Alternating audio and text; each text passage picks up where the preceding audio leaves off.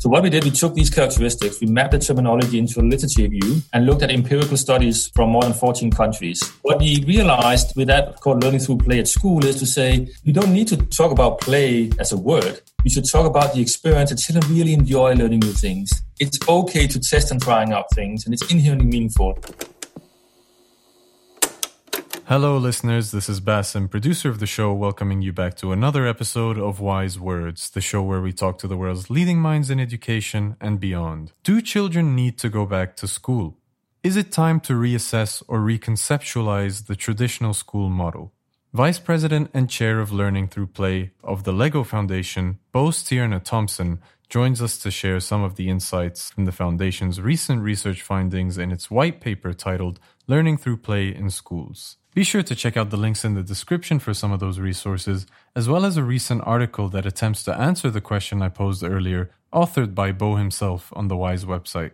As always, be sure to subscribe to Wise Words if you haven't done so already on iTunes, Spotify, SoundCloud, or your preferred podcast app. We'll now switch to host and CEO of Wise, Stavros Yiannouka, to kick off the show.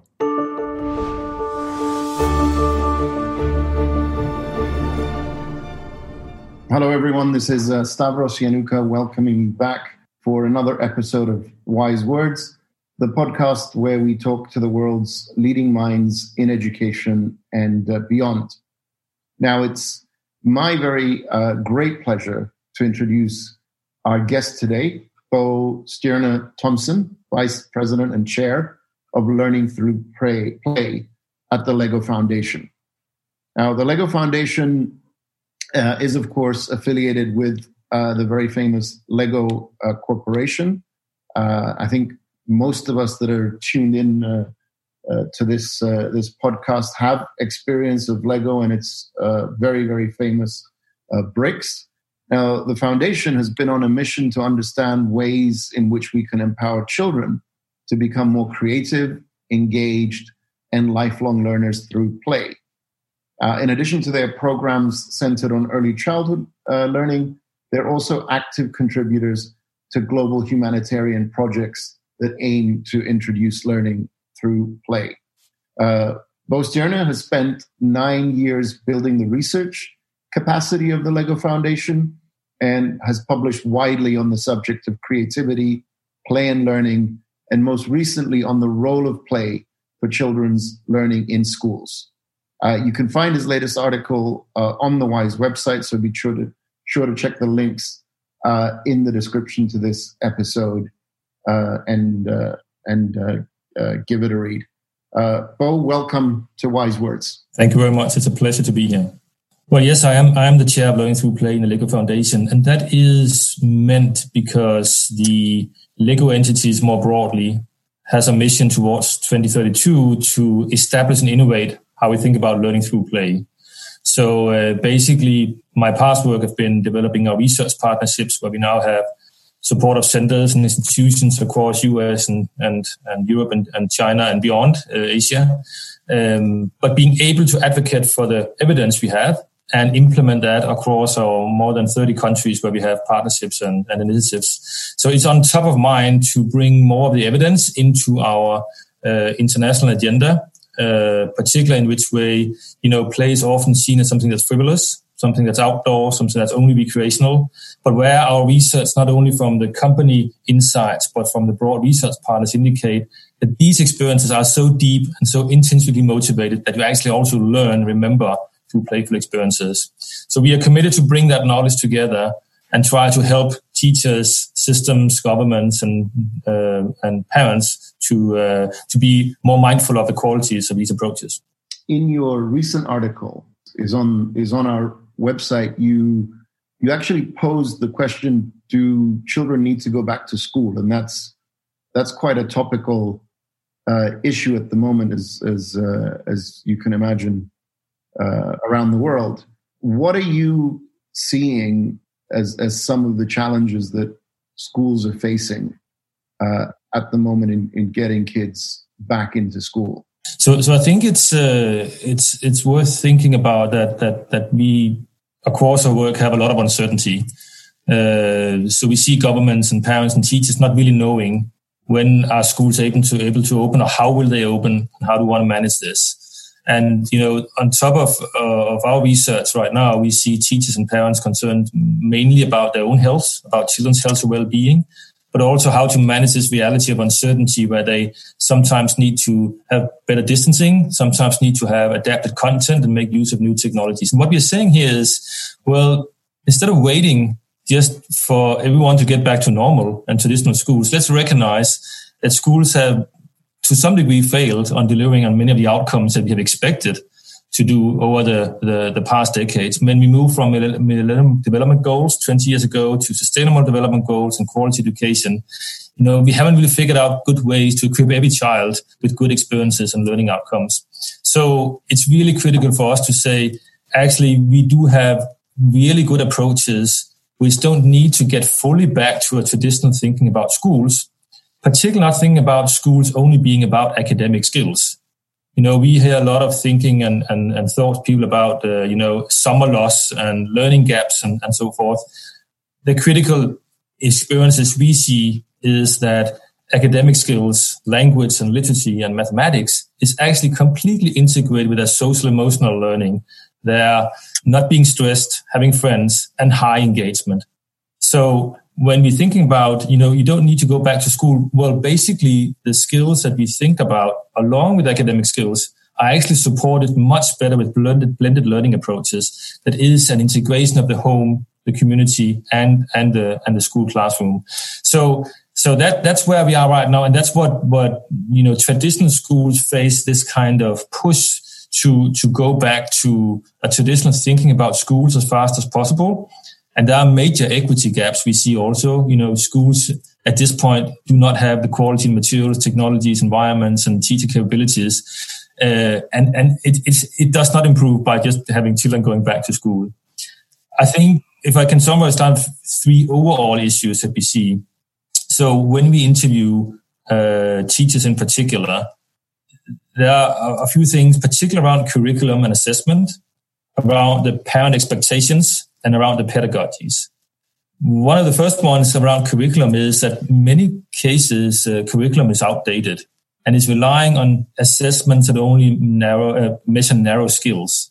And when you think about the integration of academic skills with social emotional learning, how important that is, and you think more broadly about you know outcomes in schools and uh, obligations in schools is actually thinking about children's well-being, their collaboration, their emotional regulation at the same time as academic skills. It actually goes together.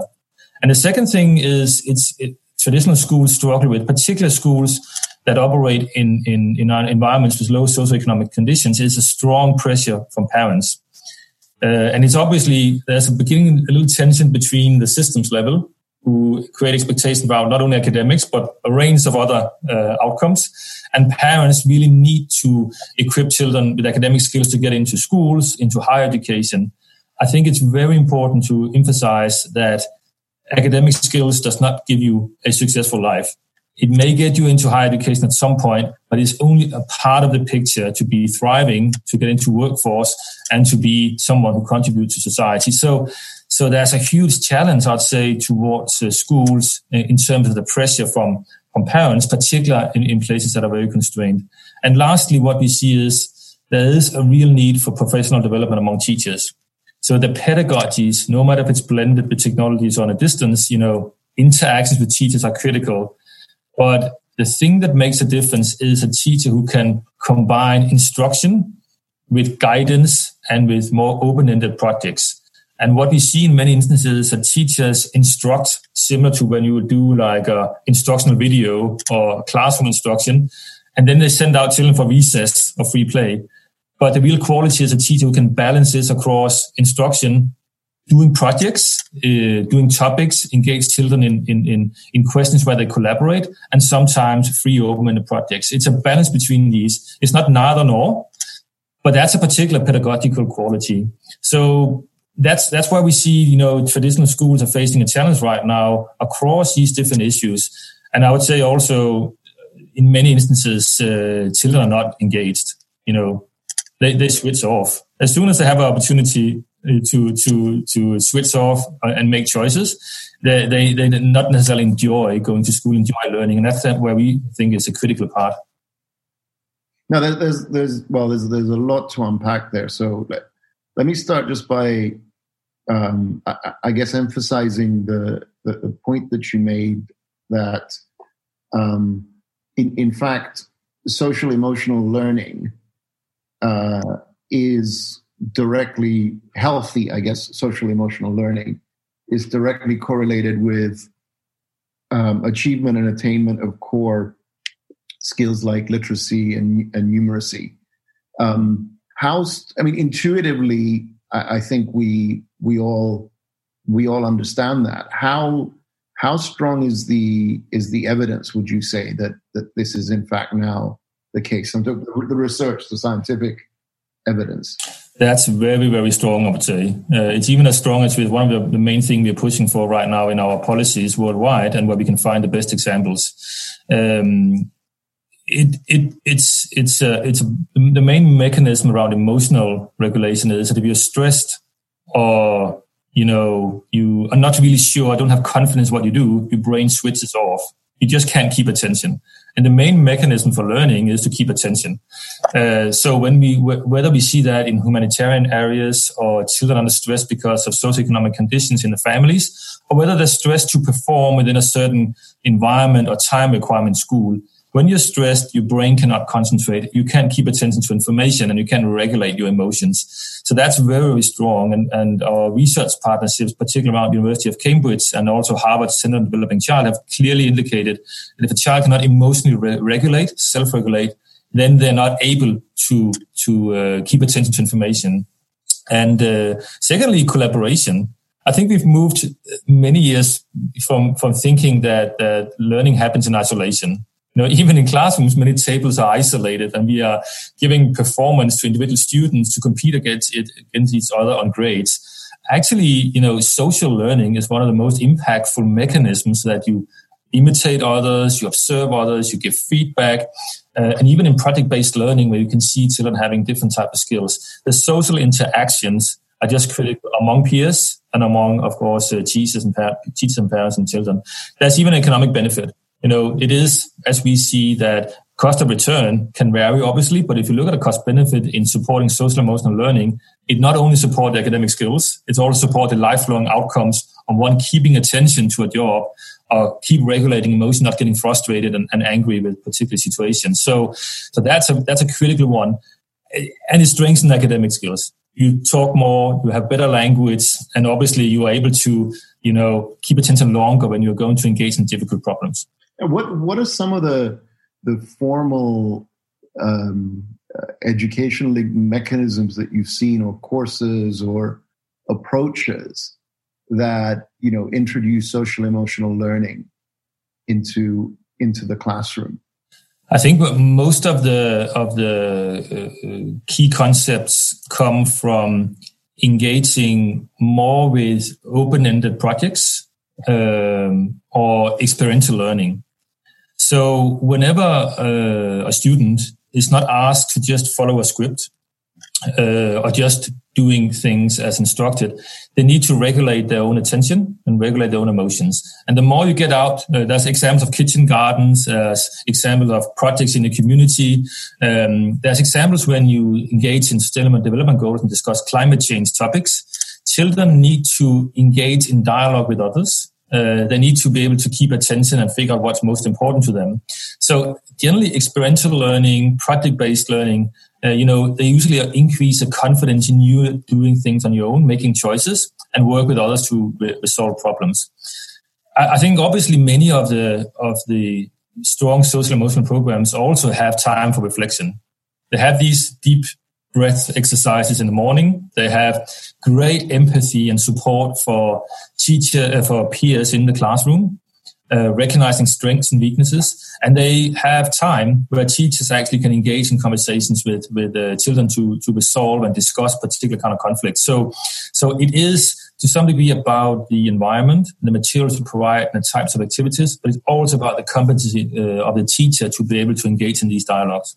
Yeah, well, you, you sort of alluded to to where I was I was driving driving at with this question when you mentioned the deep uh, deep breathing exercises. I, have often wondered, you know, as a sort of late um, late convert, if you will, to to mindfulness.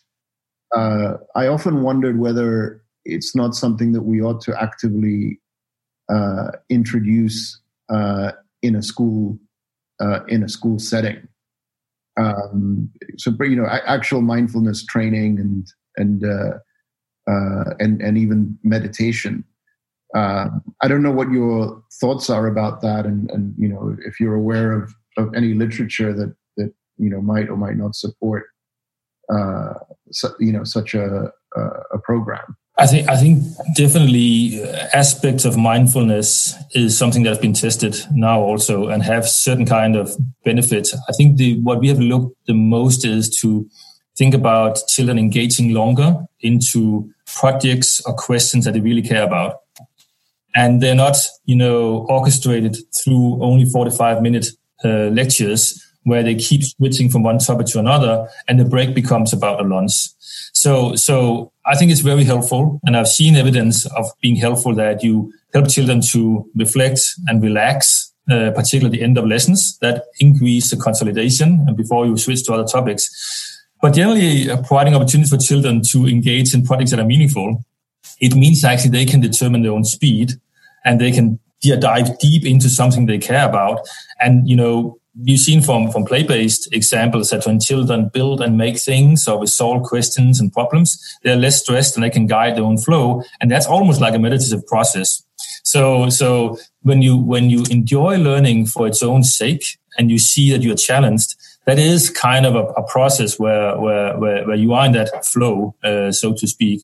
Uh, but of course, if, if that becomes uh, difficult to some activities, it's good with these breaks uh, and, and much more about uh, recess also. Yeah, no, I mean, I, I wasn't, I, you know, for a moment suggesting that we, uh, we, we replace, you know, project-based learning with, with uh, meditation. But you know, it, it, seems that to me that you know, as you said, the two can go can go hand in hand in hand. Let's talk about, you know, again, I think you alluded to it a little bit, but you know, Lego, your work specifically about learning through play. Um, what does it, you know, again, what what are you discovering um, about um, about play? And maybe let's, you know, draw here the distinction between uh, I guess free play and maybe structured play. Is you know is is is that something that you're exploring? Yes, we. I think we are. We've been exploring all aspects of play over the past uh, two decades since we started working with the Lego Learning Institute back in 2000 and, and publishing whole child development guides. The, the major difference right now, I'd say, is we tend to focus on play as an activity, as you say, structured play, unstructured play, or games, building with bricks, outdoor physical play. These are particular types of play activities. And we can all understand them. You, you go play football or you play a game, and there are benefits associated with it, whether it's games and problem solving or objects and manipulation or physical exercise or symbols and so forth. The key difference we're seeing is we want to focus on the experience, the emotional and cognitive experience. So even if I'm playing football or engaged in a game, I may not enjoy it because people have told me to do it. So what we have identified now over the past uh, five, six years with our partners is there are certain characteristics about that experience that not only means you enjoy learning new things, you experiment, iterate, you are interacting with others and it's inherently meaningful. These are some of the characteristics, but actually it helps you to remember things and it helps you to practice things while you do things. So what we've done is to say these are the characteristics from neuroscience which trigger multiple brain networks, have a deeper experience no matter what activity you do. Let's compare that to what educational approaches exist right now in schools.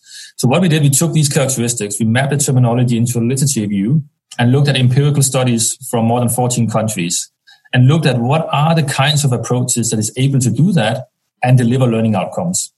What we realized with that called learning through play at school is to say, you don't need to, to talk about play as a word. You should talk about the experience that children really enjoy learning new things. It's okay to test and trying out things and it's inherently meaningful.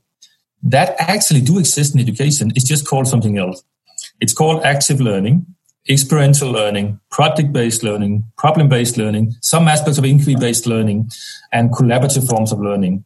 What we saw from these studies is if you're able to do these kind of approaches, you not only support the academic skills, you have deeper reasoning, science, mathematics, but you also support social skills, emotional regulation, to some extent creativity, and there's high engagement.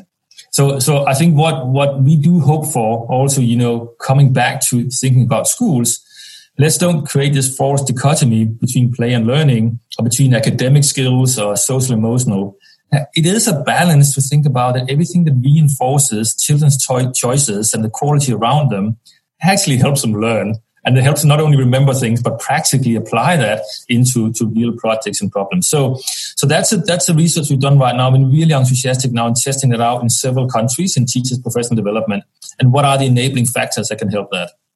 Well, I mean that's encouraging to hear because you know, I mean, listening to you again, it's again, it's great that we now have kind of hard research to to back uh, some of these um, uh, findings. Um, intuitively, though, again, we've known for a while now that you know learning by doing, um, you know, project-based learning, um, you know, is is uh, perhaps a better way to organize, you know, to organize learning.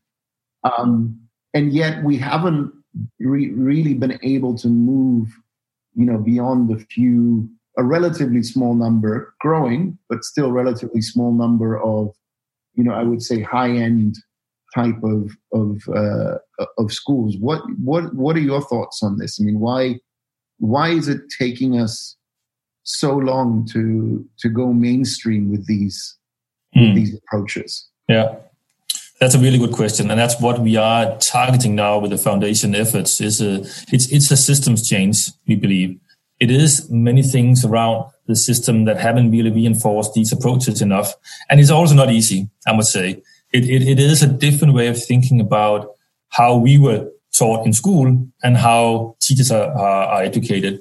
So we are, we are doing it in multiple different ways. We are supporting a completely new uh, pre-service teacher professional development in Denmark, for instance. We're equipping a new curriculum for teachers with play labs at the teacher colleges.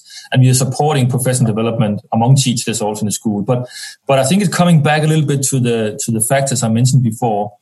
If from a systems level and a curriculum, curriculum level, it's not reinforced that skills or, or competencies are integrated with curriculum, it's very difficult to incentivize these types of approaches.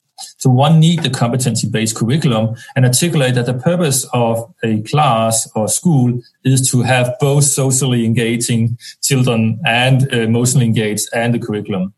Uh, so that kind of broad picture needs to be embedded in how we think about outcomes.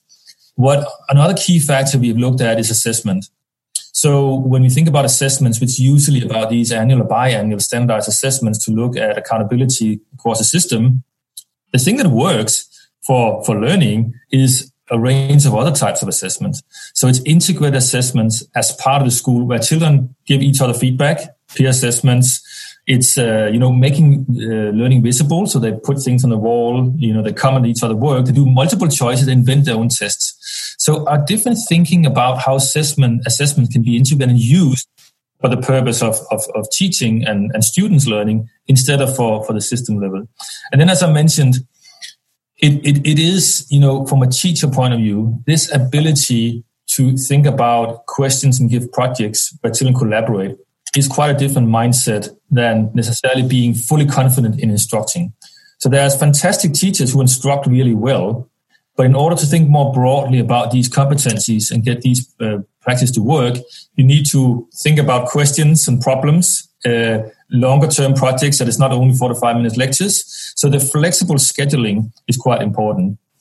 I think the main evidence we, we have been really encouraged about is, is actually from Denmark, Denmark here over the past months. So what happened in Denmark uh, we had the, the lockdown of schools, and quite quickly, uh, children became back came back to schools, but under certain restrictions. Uh, so, of course, distancing and time and so forth. So we evaluated, you know, what happened in that kind of uh, coming back to school. And the key things that were different here was that it was a more flexible schedule. So teachers were able to more flexibly figure out time in the school. They were more flexible in the assessment because the assessments uh, before summer were, were, was cancelled. They were more able to use outdoor learning, outdoor spaces, and more project-based forms of learning. And these are kind of key factors that actually help the teachers. They actually have more collaborative learning, more project-based learning, uh, more meaningful tasks, and uh, uh, students and teachers highly in, highly enjoy these forms of teaching approaches.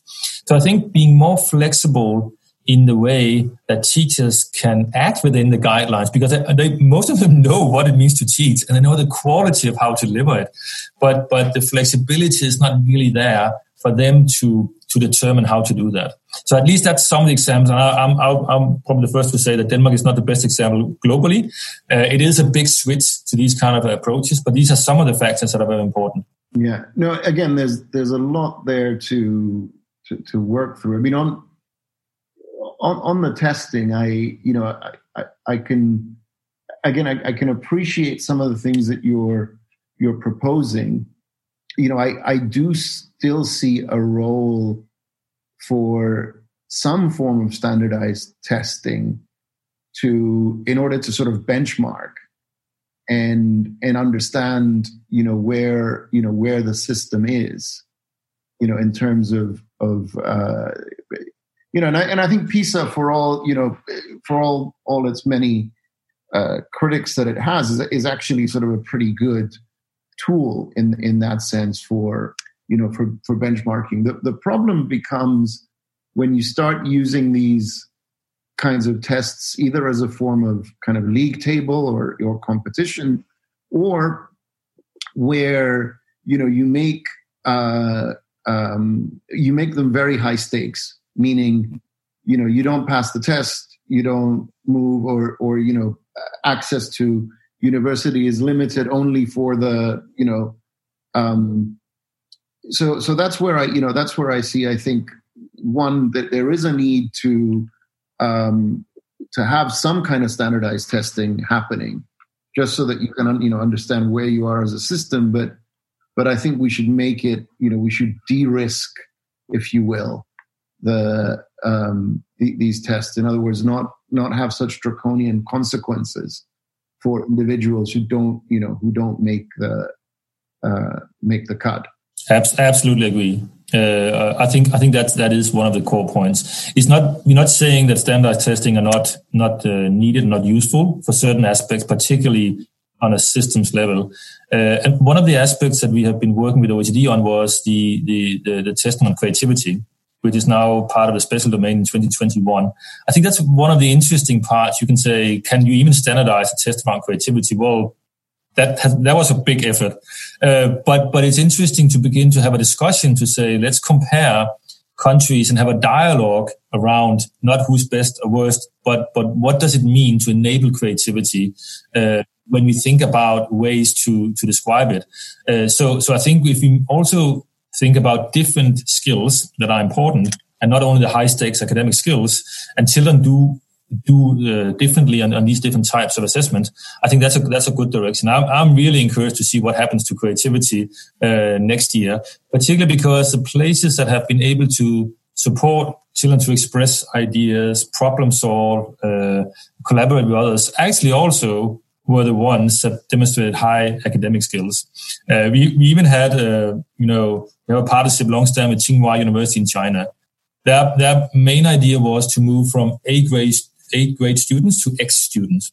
If we can think about higher education to do a pull for collaboration and creativity and learning to learn and problem solving to not keep academic skills at the only high stakes but more about the empathy and, and so forth. Then, then I think there's also a different pull at the systems level that can help us uh, change a little perspective on, on, on what we are evaluating and how. You know, I mean, just switching tack a little bit. Um, one of the, you know, one of the pitfalls, I guess, of, and again, I think you alluded to this, of, of sort of advocating for learning through play is is the fact that sort of play is you know is is associated with with fun and a certain you know certain amount of frivolity perhaps. You know how how do we sort of counter you know some of those negative if you will stereotypes associated with with the word play? So the the the main kind of approach here is something around terminology also uh, so it's kind of debugging what what is meant by play so we had deliberately had to kind of describe like when we talk about play, you know, what are the characteristics associated with that experience of play? Uh, how does it relate to the research, the evidence behind it?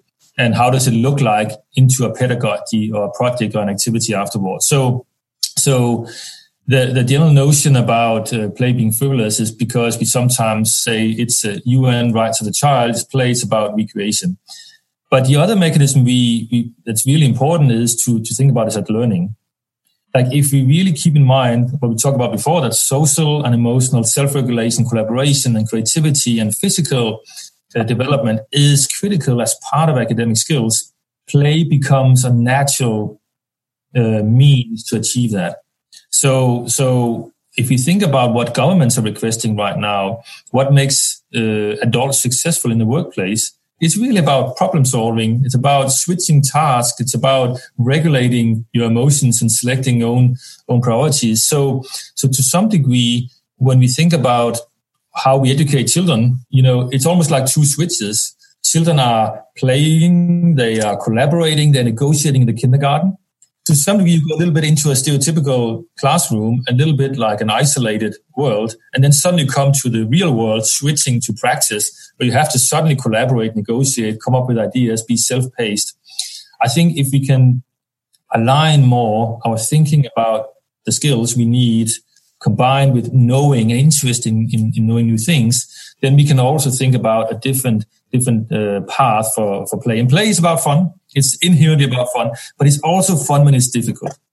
You really enjoy things the most when you have really struggled with something and then you figure it out and then you get a reward. Say, oh, yes, I did it.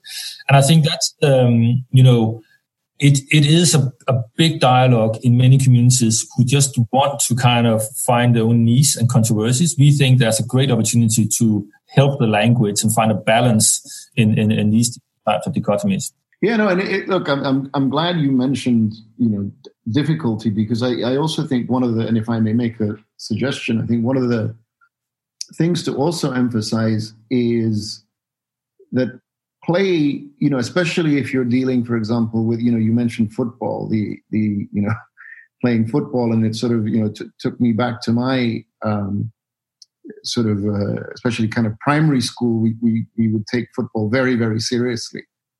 Uh, and, you know, we would, ha- you know, we would play, you know, every break there was, you know, a football game on. And, and one of the things you learn there, it's not just the value of teamwork, but it's, it's also that, you know, sometimes you're going to lose and, you know, and how you conduct yourself and how you deal with, you know, with losing uh, not winning, right, is is is also an important uh, element, right? Um, and again, just to stay with with sports, I think you know to to get good at any sport, right, requires for you know practice, requires you know hard work, and it's it's actually not always fun, right? I mean, um, I don't know, you know, if if you uh, if you play tennis or you, you follow tennis, but you know, if you want to get good at tennis, you have to, you know, practice, you know, your serve, you know, again and again and again and again until you get it right. Now, I haven't heard anyone who says, "Oh, I, you know, I love, you know, throwing this ball in the air and hitting it, you know, with, my racket, you know, uh, 50, 100 times, you know, uh, uh, a day until I get it right." But you know, so I think you know equally with with with Lego. I mean, I I used to love Lego as a, as a kid. Okay, so I'll disclose myself as a as a bit of a fan of of the product. But you know, some of those Lego kits are not easy, right? You wouldn't, you know, you would have to spend hours piecing them together. Sometimes you get things wrong. You go back to the instructions, you know. So, you know, I think emphasizing also that the play can involve actually learning some hard skills, if you will, in terms of you know toughness, in terms of patience, perseverance. Um, you know, I guess you know I think Angela Duckworth and and others have used the term grit to you know to to emphasize some of these character traits. Again, I think that might help also kind of shift the narrative a little bit. That here we're not just talking about you know um, you know uh, joy and glee and, and, and, and fun, you know, 100% of the time. Yeah, no, exactly. Because that's not realistic either in terms of, of life. I mean, if we care about adulthood at the end of the day and well functioning adults. Yeah, exactly. And I think that I think these are good examples, and, there uh, are uh, particular aspects of what you're saying that that helps illustrate the concept. I think sometimes we talk about fun, uh, and it is fun. It's it's, but it's usually momentarily experience of enjoying something, uh, where where the, the, joy of learning is what you're saying. It is also diving into things that are sometimes difficult, and you're really invested in trying to figure out what it is. And that joy of trying things out and overcoming difficulties is an experience that's more rewarding. And that's what we look at. It's like, what are the reward mechanisms that makes you want to do this again? And actually, that pleasure is, is higher. So that enjoyment is, uh, is is critical. But but it's also critical that you enjoy it. Even you say it's difficult with football or other things. You you keep doing it if someone asks you not to do it or or, or don't tell you to do it. Uh, as I say. So so if you have choice, you would continue doing it. I think that's where the most studies have been looking at that that in, increase in self control, attention, and aspects of grit. You know that that people will be supporting that and keep doing it if they have choices. They only do that if they find it enjoyable.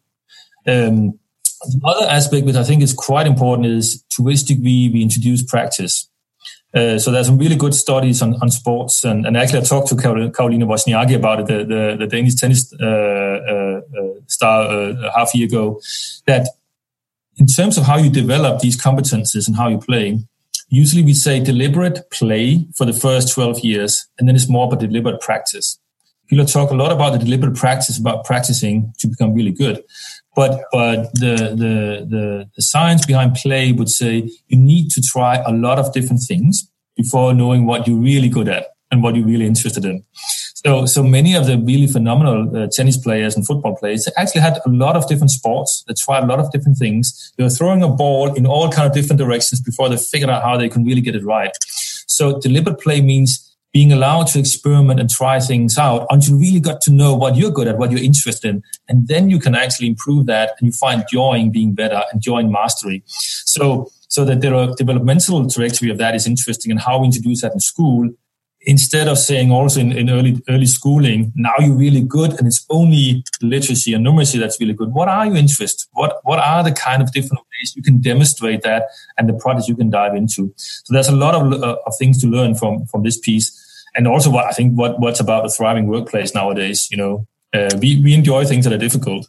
Yeah. No, it, it's interesting, and I and yeah, I mean, I, I think there's a sort of balanced approach. I was I was sort of smiling when you mentioned the uh, you, know the, the, the tennis player's advice and you know trying different things. And, and I was thinking there is a there is a counter narrative. I, I don't know. There's a, a several years ago now there was a, a great documentary called uh, Jiro Dreams of Sushi about this very very famous uh, Japanese sushi uh, chef who's in his in his 90s and, and at the time was still still going strong running his very small but very highly you know uh, recognized restaurant.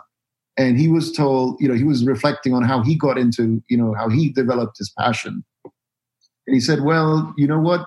You know I, I didn't know what i was passionate about. I you know i just kept going you know and then when i became good at something i developed a passion for it. So flipping it the you know the the other way you know and maybe this is sort of a you know a little bit of a difference in the the, the more Confucian cultures versus the more Western cultures. But, but you know, in, in my view, I think it's a balance, right? Sometimes you have to power through, you know, a certain plateauing, a certain, you know, disappointment, get good, and then you're going to start enjoying enjoying something because you're good, right?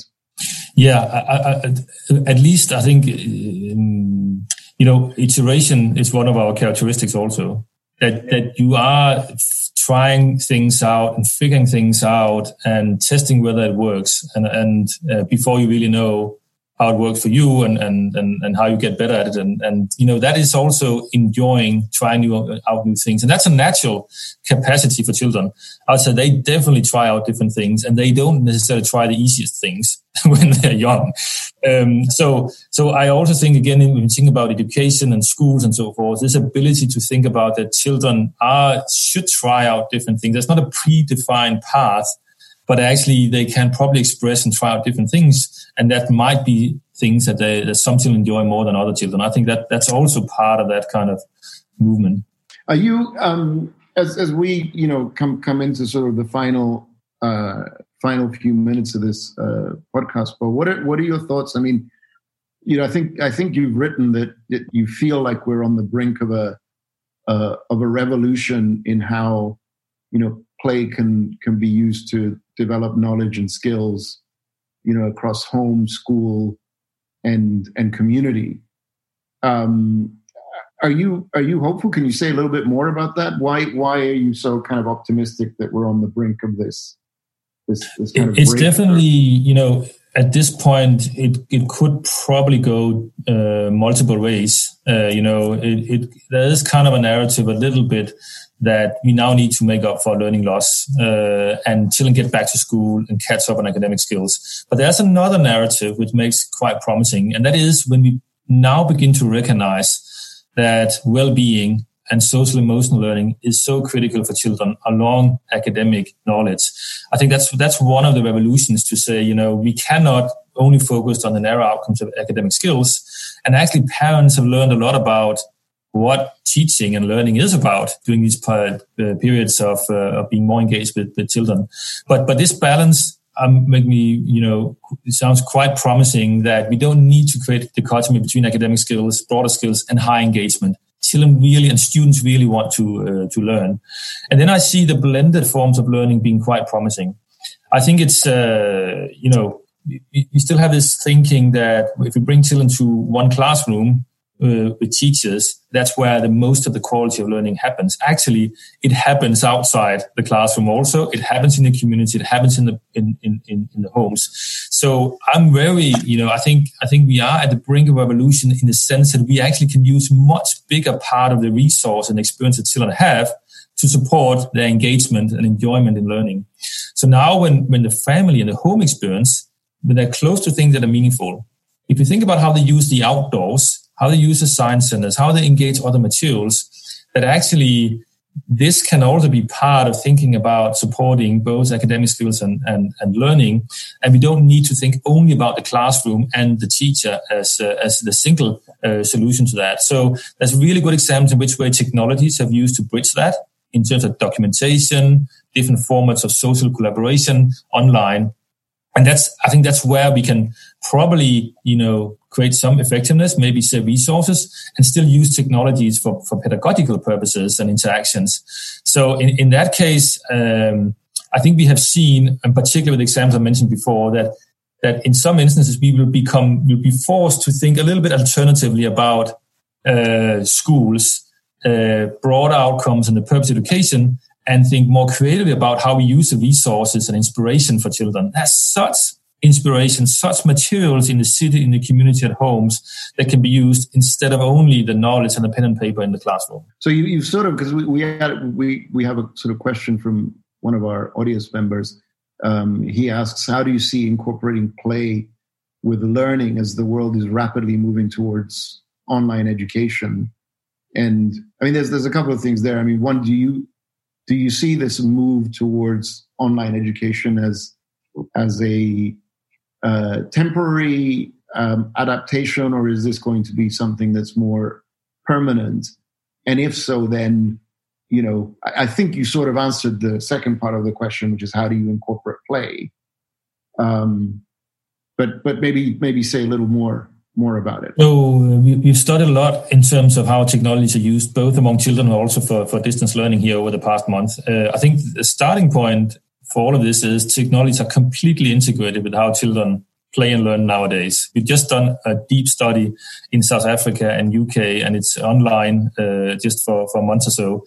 Children use technologies while they paint use iPad, while they read, while they move around with uh, telephones anywhere in the world. So technologies cannot be uh, only thought about as a mechanism for delivery. It's actually integrated with the way children learn and develop academically, holistically, and technically. So I think that, that, that just needs to be on the mindset of everyone that we can't create this artificial difference between technologies that are not for learning and, and, and then uh, traditional forms of uh, teaching. But the second thing is, I think we begin to understand the nuance of how technology can be used. So if uh, there's a clear purpose of the, and there's some of the evidence from the Education Endowment Foundation UK, if a teacher establishes a clear purpose of what to teach uh, and still being available for feedback uh, and social interactions, there's no reason why we shouldn't use technologies for children to navigate information search up good projects, find answers to things, criticize content and so forth. So the critical use of technologies in that way is very promising and it gives flexibility in the teaching approach. So if you harness the use of technology, not only information, but how you collaborate, you actually have a, greater opportunity to flexibly adjust the, the, the, the, the teaching style in the curriculum. And you can even support uh, children's uh, greater independence. So, so I, for us, it's, you know, there are particular nuances in how you can use technologies right now where children can work more independently, have social support, and where teachers can spend time interacting with children when they have the real difficulties in giving feedback instead of uh, only uh, transmitting knowledge, which is uh, usually most of the time spent in, in, in classrooms. Uh, so in that mind, there's no real solution and, you know, silver bullet to technology or edtech but but you've seen some very promising model for how to use technologies for project-based learning, problem-based learning, and these these more adaptive pedagogies. And then another question that's just come in now, you know, switching, you know, now to to governments. Um, this this listener is is saying that you know he, he comes from a country where the curriculum reigns supreme, and you know schooling is is about cramming information into children how can governments be convinced to allow free learning or learning through play? I guess it's showing the evidence and, and, and advocating for it. It's definitely showing the evidence. What what we do in the foundation, and we are exactly that's kind of the, the nut we're trying to crack when we work in East Africa, South Africa, Asia, Middle Latin America, also. Uh, governments are looking for evidence. They're, they're looking for what works, uh, but they also look for things that works in their context. And I think that's the, the, challenging piece right now. So, so we have really great examples of these types of projects and approaches that you also illustrated before, but really figuring out how you can mobilize the, the local workforce and find the resources in uh, in the in the environments they are in is a, is a little more difficult. So we are we are supporting a range of these uh, both community projects, uh, uh local uh, teacher development institutions to to illustrate how that works, and it, it does come uh, with some costs, I would say, you know, if, if children are cramped 30, 30 children in a small room and don't have access to quality materials and technologies and teachers would like to, you know, have a passion for, for, for children to learn, it, it, it is very, very difficult. But again, if you can free, free up the opportunities and constraint to think broadly about what is the environment we create for children. And, and we actually made a tool for this. The, the key thing you should focus on when you enter a classroom, uh, when you equip a supervisor, sometimes that's what you know, governments usually do. They ask supervisors to look for particular kind of outcomes. If you can equip the supervisors to look for engagement, and to to to look for whether children actually collaborate and actually try to test and try out things, and teachers are engaged in conversations with them, that would greatly help the teachers to flip to a different way of using their pedagogies. Because at this point, you know the accountability lies in in the narrow academic skills and that's what we want to kind of balance out. Um, so in the curriculum and the systems reform implementation in terms of supervisors and then at, at all costs try to implement child friendly and play based approaches in, in the policies. There are no singular policy that talks about children in many instances in the world and not about play at all. So we have to think about into education, into health, into recreation, into culture. Else it, it becomes something that is nice to have. Uh, but it is, uh, it is, a, it's a, it's a key point. In, in US, we just la- launched a whole learner. uh, policy. We have a policy playbook in US for whole learning approaches. Um, so there are examples where, where this is a, the, the big lift. Bo, um, it's been an absolute uh, pleasure having you on the on the podcast. I, I feel like we could uh, we could probably carry on for another you know 45 minutes to uh, to an hour, and, and, and maybe we should schedule a a, a follow up uh, podcast. You know to uh, it'll be great to sort of hear back from you in terms of, of some of the things that you're trying out in uh, in different part of the parts of the world. Uh, Bo thank you very much for your wise words and for being with us. Thank you very much.